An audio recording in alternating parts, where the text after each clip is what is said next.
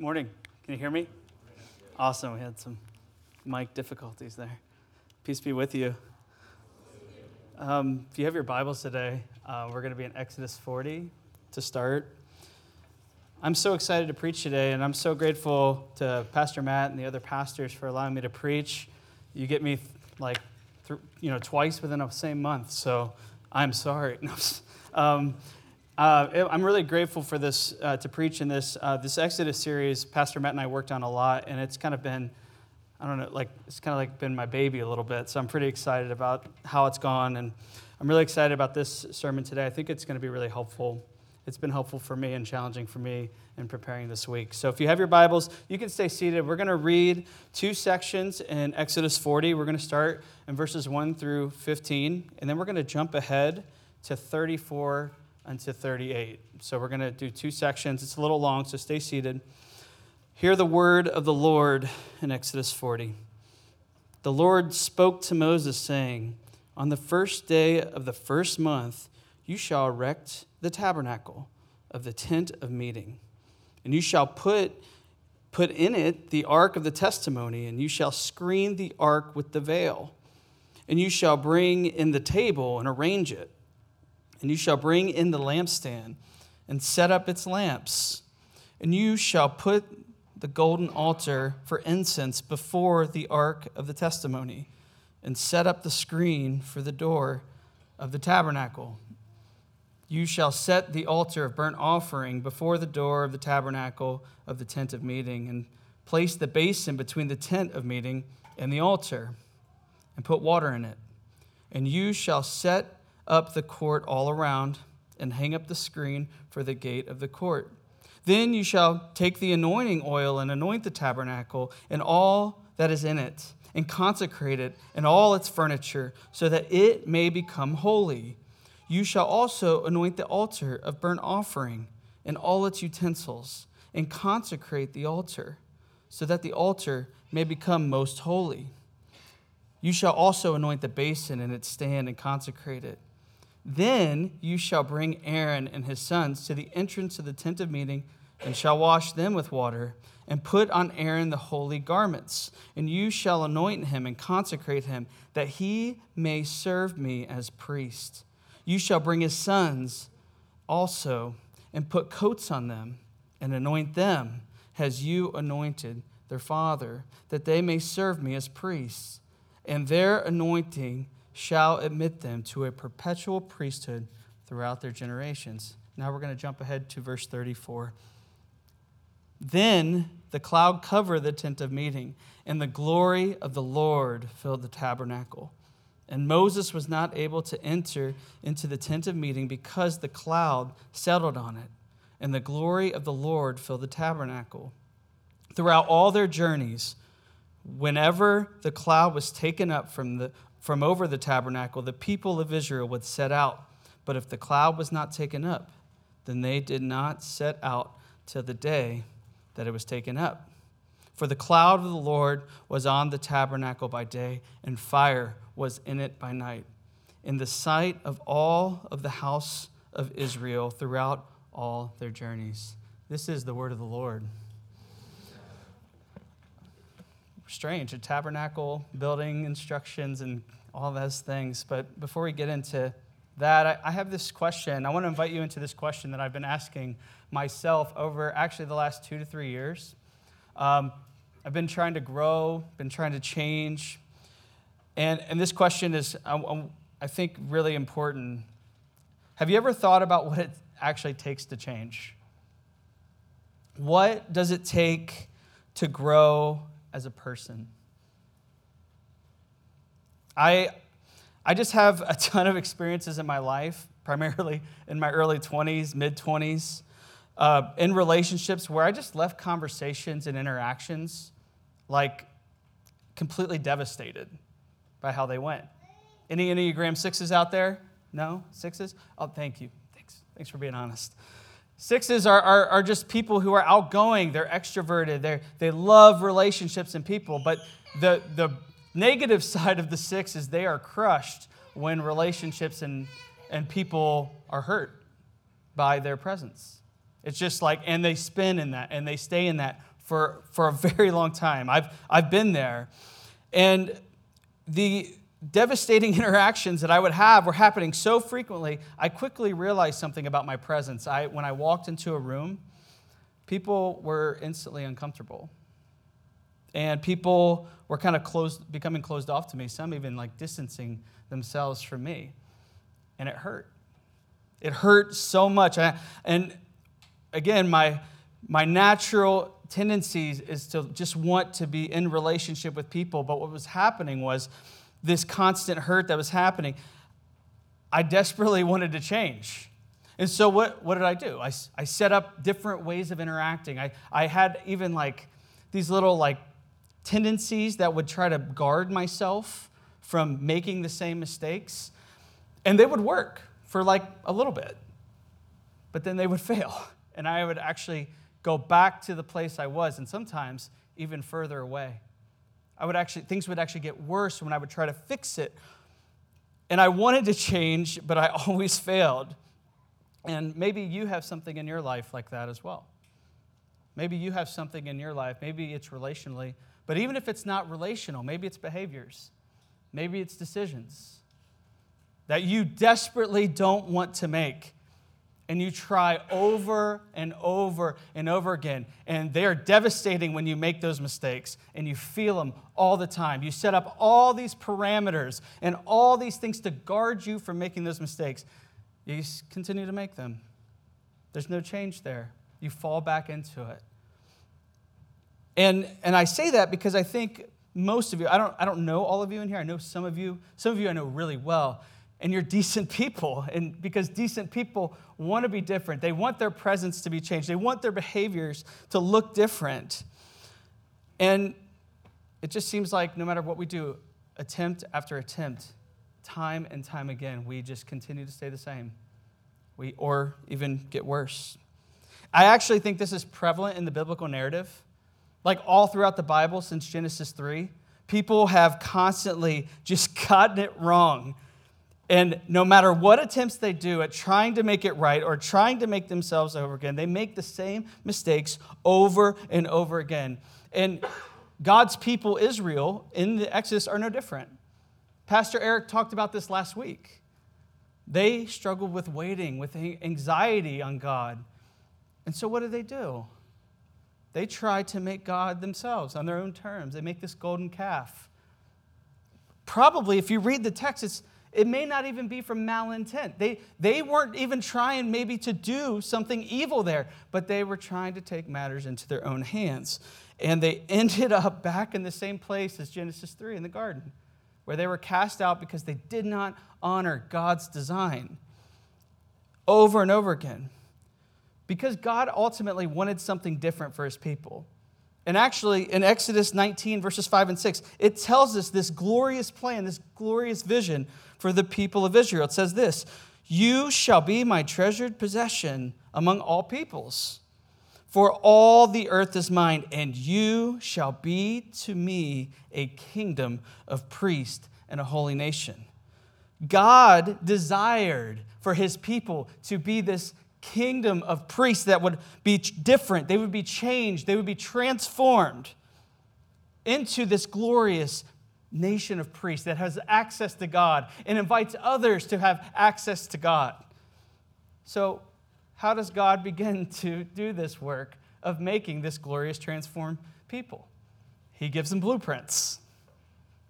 That's really weird. He gives them, like, literally in Exodus 30 or 25 through 30 and Exodus 35 through 39, we actually see instructions for a building called the tabernacle. And actually, we have a picture of what this kind of looks like. I actually took this from the ESV Study Bible. So if you have one of those at home, this is a great thing. You can actually Google it as well. You can actually kind of examine this a little more if you want to nerd out. We're going to nerd out a little bit today. But like Exodus 25 through 30, 35 through 39, and then finally in Exodus 40, they've built this, this tabernacle, this dwelling place, this thing designed by God in order to transform his people for some reason. And they build it, and God's glory fills this place. And this is like kind of a rough drawing of what it looks like. So we're going to kind of walk through this structure because I think the structure is kind of important. There are three distinct sections within this. And on the outside of it, you see these walls. The nation of Israel would have been in concentric circles around it. So this would have been placed in the center of all of the nation, the center point of who they were as a people. The, the gate that you see with that uh, on, the, on the one side would actually face the east. And it was configured that way intentionally. But the three sections that are there, it had an outer court. This outer court was seven and a half feet tall. And just to give you a mindset of how big the structure was, it was roughly 11,250 square feet. This is so it's pretty massive. It's a pretty good sized place. The outer court would house this altar. This bronze altar would be the first thing you would see upon entrance. And then directly after that would be this wash basin. And then the next two sections are actually in kind of like the same enclosed space. It's called the tent of meeting. That's what that thing is right in the middle. And there were two distinct places there. The first one was this, this place called the holy place. And inside there, there it housed the, a table that had bread on it all the time 12 pieces of bread. They would change it out every seven days. Across from that table was this menorah, a, like a lampstand. It had seven parts to it. And then there was an altar in the middle before this massive veil. This altar of incense that was burning all the time. It was burning, like it would just burn incense and it would fill that place all the time. But then the holy place, most holy place, or the Holy of Holies, was blocked. It was blocked by this massive curtain that was extremely thick. And it would, it, the colors were, were like blue and, and red and purple, very fine, very intentional design there. But it had these cherubim on it, embroidered on it, these massive cherubim. And inside there was a 15 by 15 by 15 cube that housed the Ark of the Covenant. And that's where God's presence, when it fills in Exodus 40, that's where God's presence would dwell. So you have this structure with tons of things going on. Tons of things going on. But the structure of it was intentionally designed to get the nation of Israel's attention. But also, we see something really interesting, not just in the, the construction elements, but how it was delivered in the, in the scriptures. There's this use of, of numbers that's really, really intentional. The numbers three, the number seven, and the number 12. And they're very, very important numbers in the Bible. The number 12 is of the number of pieces of bread was the nation of Israel, God's people was, was represented there. That God's covenant people were always on his mind. Then you have this, this elements of the number seven and the number three. And these are, the, the number seven is specific because there are seven movements in the instructions, seven parts to how they're supposed to construct this temple and all of the things and all the furniture. There are seven key pieces of furniture outlined in the construction of this tent of meeting. There's seven key aspects of it. The number three is important because there are three sections that, that we just outlined the outer courtyard, the tent of meeting, which had the holy place, and the Holy of Holies, the most holy place. And if you've been tracking through the Exodus series, when you start seeing these numbers repeated over and over again, it's like, do I have your attention? Please, this is going to point to something else. And the number seven is really, really important in the Bible. It's really important to the narrative and to the Hebrew people. Anybody remember what it points back to? Maybe from a few weeks ago. What is it? The seven day creation. Give a round of applause, please. Yeah, awesome. I'm really, man, I am so pumped up right now. You have no idea. Seven days of creation. It's pointing back to the Garden of Eden. The tabernacle was a structure with imagery that pointed back to where God started everything in the garden in Eden. Actually, Genesis 2 8 through 10, it says this And the Lord God planted a garden in Eden in the east. And there he put man whom he had formed. And out of the ground the Lord God made to spring up every tree that is pleasant to the sight and good for food. The tree of life was in the midst, in the middle of the garden, and the tree of knowledge of good and evil. And the river flowed out of Eden to water the garden, and there it divided and became four rivers. You see, man was created outside of this garden and placed into the garden. And in the middle of the garden was this tree, actually, two trees, but specifically a very important tree called the tree of life. And the river flowed to it and flowed from it.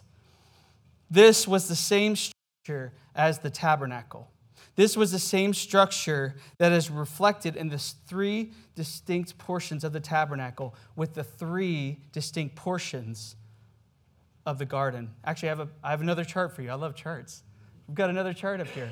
And this is from uh, the theologian G.K. Beale in his book, God Dwells Among Us. He actually takes this idea, and what we see is that gar- the, we had the outer world and then the garden that man was placed into. And in the midst of that garden, in the middle of it, was God's presence. Man walked with God. And if you look, the tabernacle has that same idea.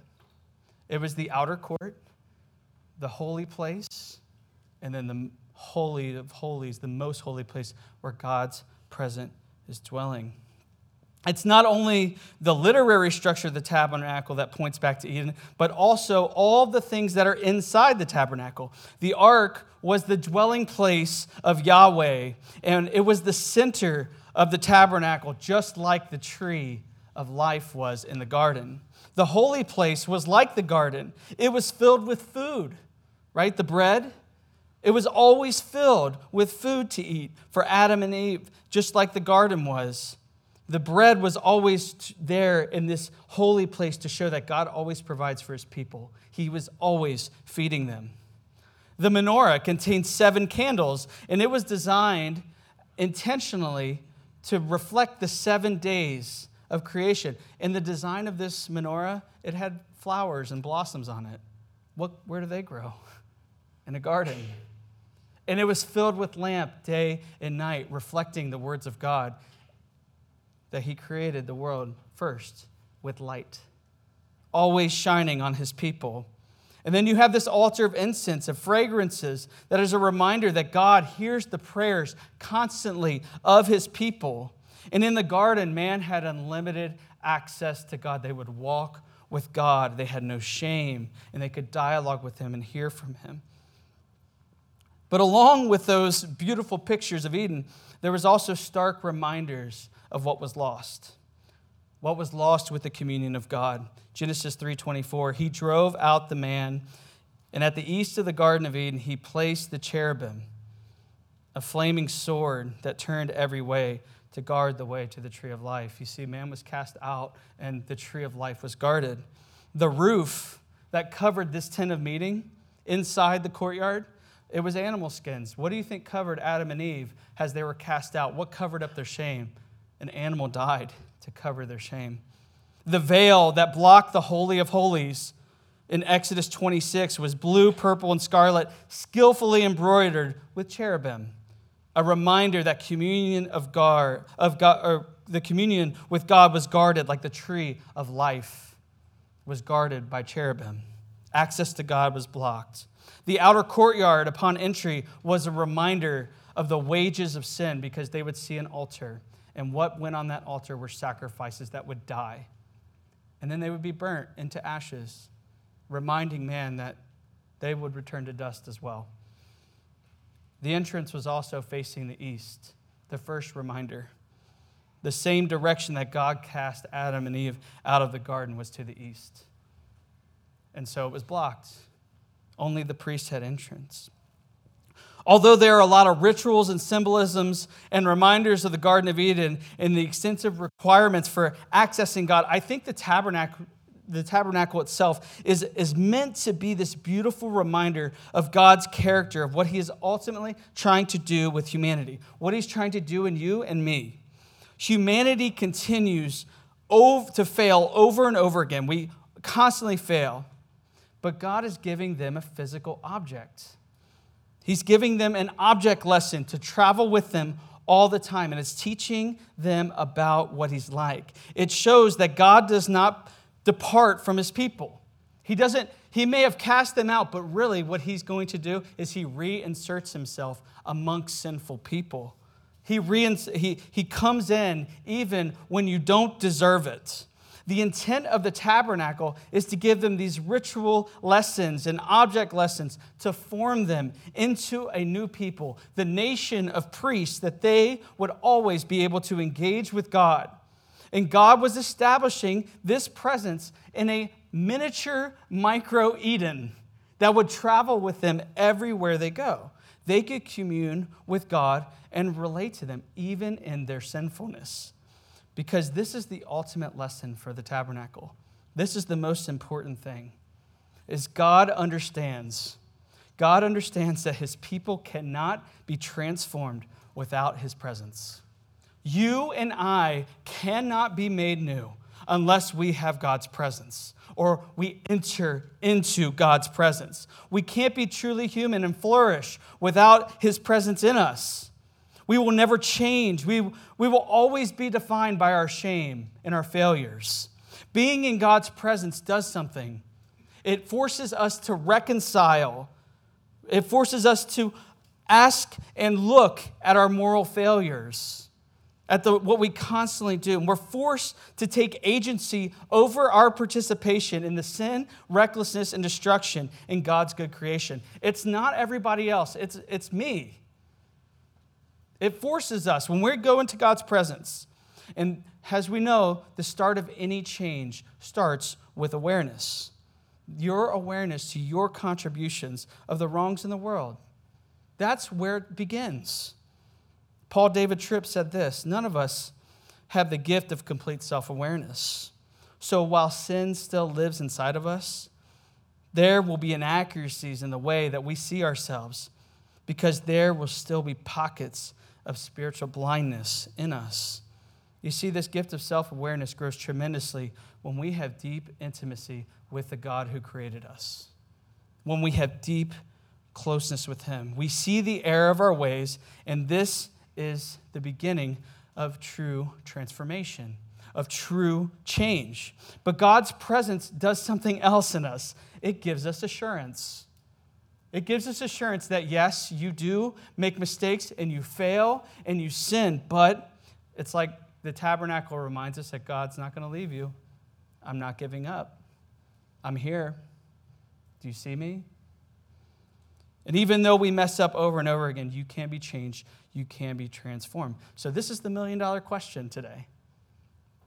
So, how do we enter into God's presence? I was talking to somebody about this this week. He's like, I think we should use that field and build a tabernacle. I'm like, no, that's not the answer. Stop. Like, I think he's being funny, but I hope he, I hope he was being funny. Uh, I, I, I think this question made me really uncomfortable this week. I, I think it made me uncomfortable because I struggle to answer it. I struggle with this idea of God's presence. Actually, in a lot of ways, I, I feel the weight of that even preaching up here. It's like, do I even know?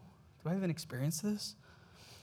But sometimes the, the simplest solution is almost always best. I was reminded of that this week.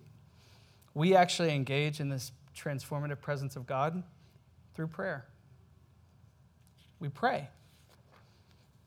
1 John 5:14 and this is the confidence that we have toward him. This is towards Jesus, towards God that if we ask anything according to his will, he hears us. We can trust that God hears us and that he is present with us in our prayer. If I'm honest, I, this is a real internal struggle for me because it's a lot easier for me to do really good things, for me to like serve, maybe to read books and read the Bible and study theology and do all that stuff. And it would be dishonest to say that there, were, there are no rituals and liturgies commanded by God, especially in this text. Like there are things, there are good things, and what they were, God was trying to get them to see and do. We also have liturgies, we have rhythms, we have patterns, and they are intentional and extremely good. We spend a lot of time doing those things every week. We've spent a lot of time planning them, even the songs and the prayers and all that stuff that we do. And they're good, but for what purpose? The entire purpose of all these things that we do is for you and I to engage and commune with God's presence. And I think this is like a major problem in the church is that we have preached and taught that the only way that you and I will change is if we read more books on theology, read more scripture, and be able to defend the faith at a moment's notice, at any moment. But what we find is that knowledge doesn't just change us. We have a bunch of churches that are fully, you know, full of people who are smart and who know their Bible, but they're not transformed. They're not changed. And they're doing good things. But God wants us to be transformed. One, one preacher said it like this it's like you go up to a child and ask them, What's your father like? And they reply, I believe in him. It's like they don't have relationship. They don't have presence with him, but they can recite a bunch of things about him. It's easy for me, and it's easy maybe for you to do all the rituals and all the right things with a good heart and never really change and never really actually engage and commune with God. The truly transformed person is a person that prays. This is our calling today that we pray. Prayer is an honest dialogue between you and God. You can't hide, you have to sit with Him. It's honesty. He's not afraid of it.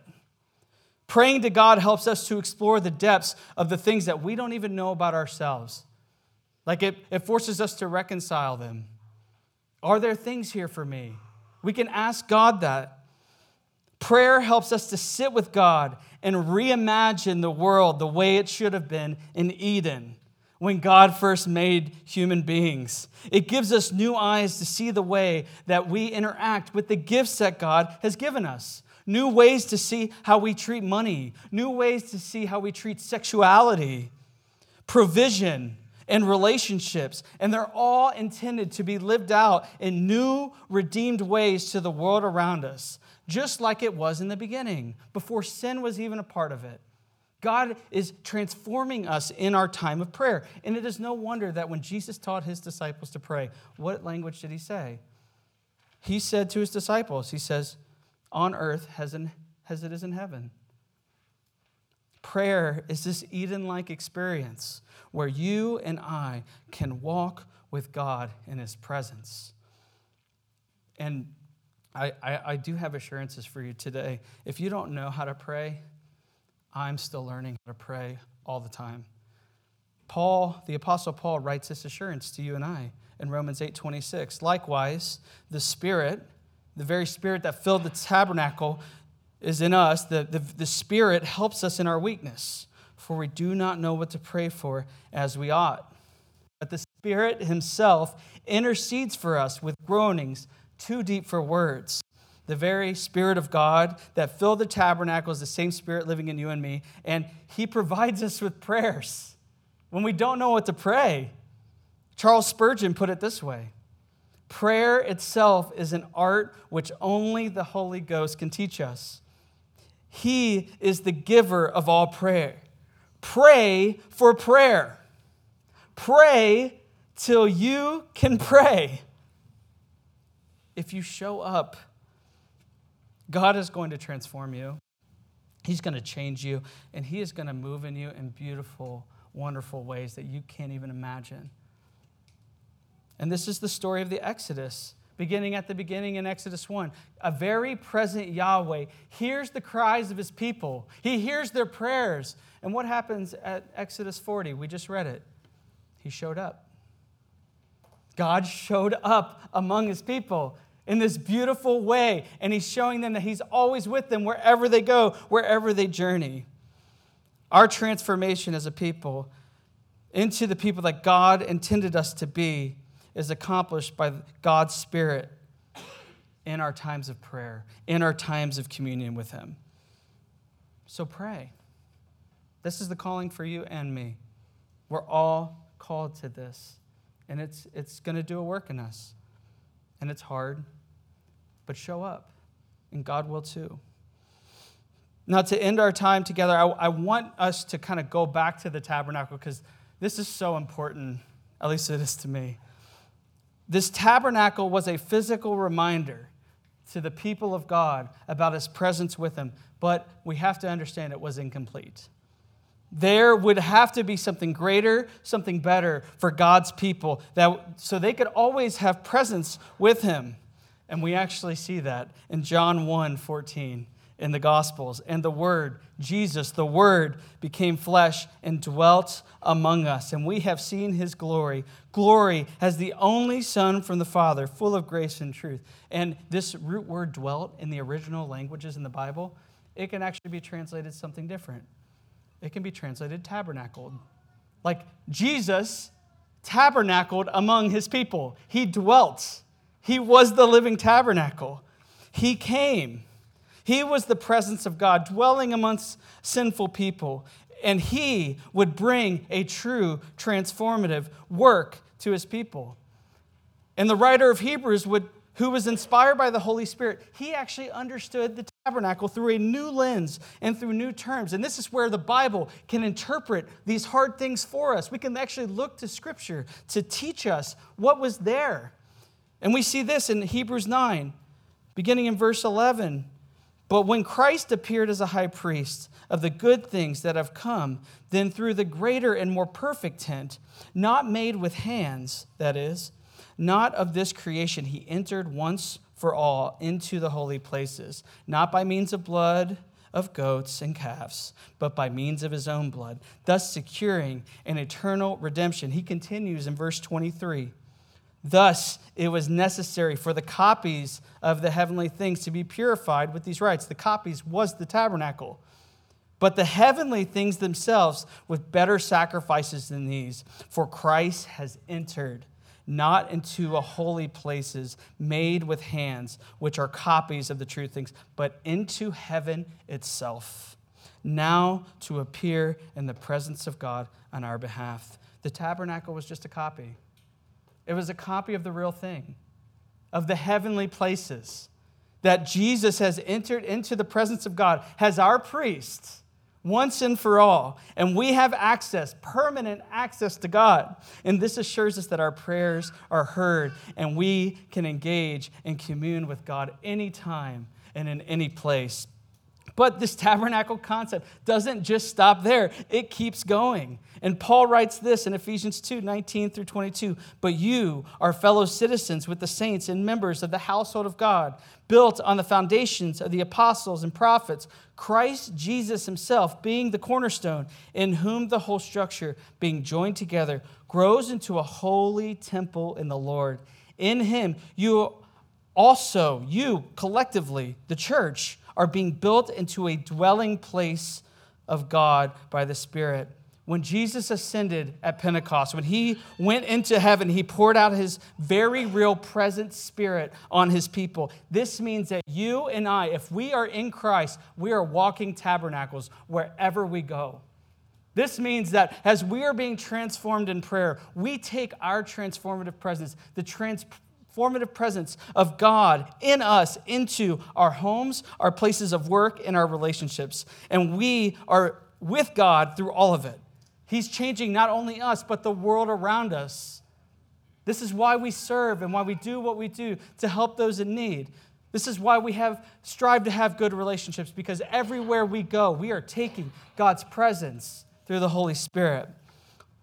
And lastly, like this it's interesting the bible begins in the garden with god's presence.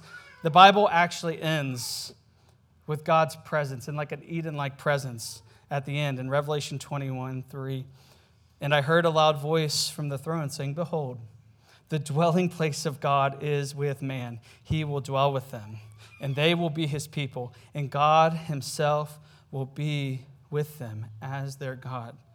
The anticipation and hope that we have as Christians is that we will be in an Eden again.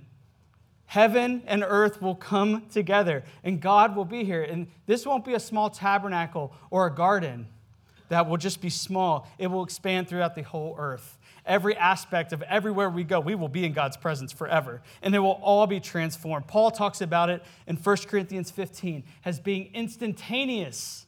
The transformation that we're starting now will be fully realized and instantaneous like that. And it's going to be a beautiful thing. And we can pray now with the same anticipation. We can pray eagerly that our transformation that is coming is working in us now and that we can take it wherever we go. And the Bible ends with a prayer. John prays this wonderful prayer when he hears about this anticipation of God's presence. He says, Amen. Come, Lord Jesus. That's what he says. Come quickly. We want you to come. So now we enter into communion. Communion, like the tabernacle, is a physical reminder of God's presence among us. It is a reminder of the price that was required for you and I to have access to God. On the night when Jesus died, he took the bread that represents his body and he broke it, and he took the cup, which was his blood shed. And the church is instructed to do this until he returns. Like we will take this feast with him in his presence, completely transformed. A very real presence of God. We will take it again when he comes. If you are not in Christ, we ask that you don't take communion, but rather take this time to pray, maybe for the first time in your life, enter into God's presence. Enter and, and, and Pray for the transformation that can only come from God, that you would become a new creation, that His presence would be very real in your life. If you are a Christian, you can come and eat with great rejoicing that God is in you. His presence is in you. His spirit is in you, and He's transforming you. And that, that transformation will come and it will be complete one day and you can rejoice and celebrate that one day you will be made in the glorious image of the Son of Jesus Christ. Let's pray.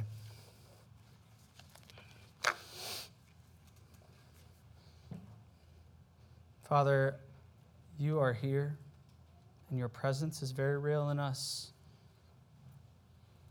And I am so grateful for this time this week of wrestling with your presence it reveals so much in me, and I pray that your spirit would work in others here today in a very real way. That transformation would be something that this church practices because we spend time in prayer. I pray for prayer.